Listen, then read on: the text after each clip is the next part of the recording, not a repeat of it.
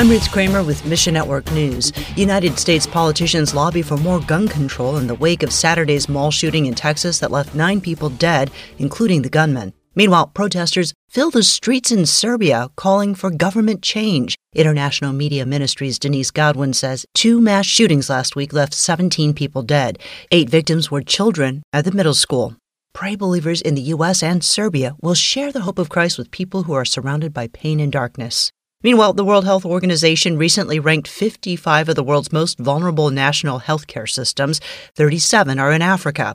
AMG International's nursing college seeks to fill the healthcare void in Uganda. The school uses top of the line equipment like electronic dummy patients. A Christ Center curriculum prepares students to follow in the footsteps of the great physician. Find your place in these stories at missionnews.org. Mission Network News is service of One Way Ministries. I'm Ruth Kramer.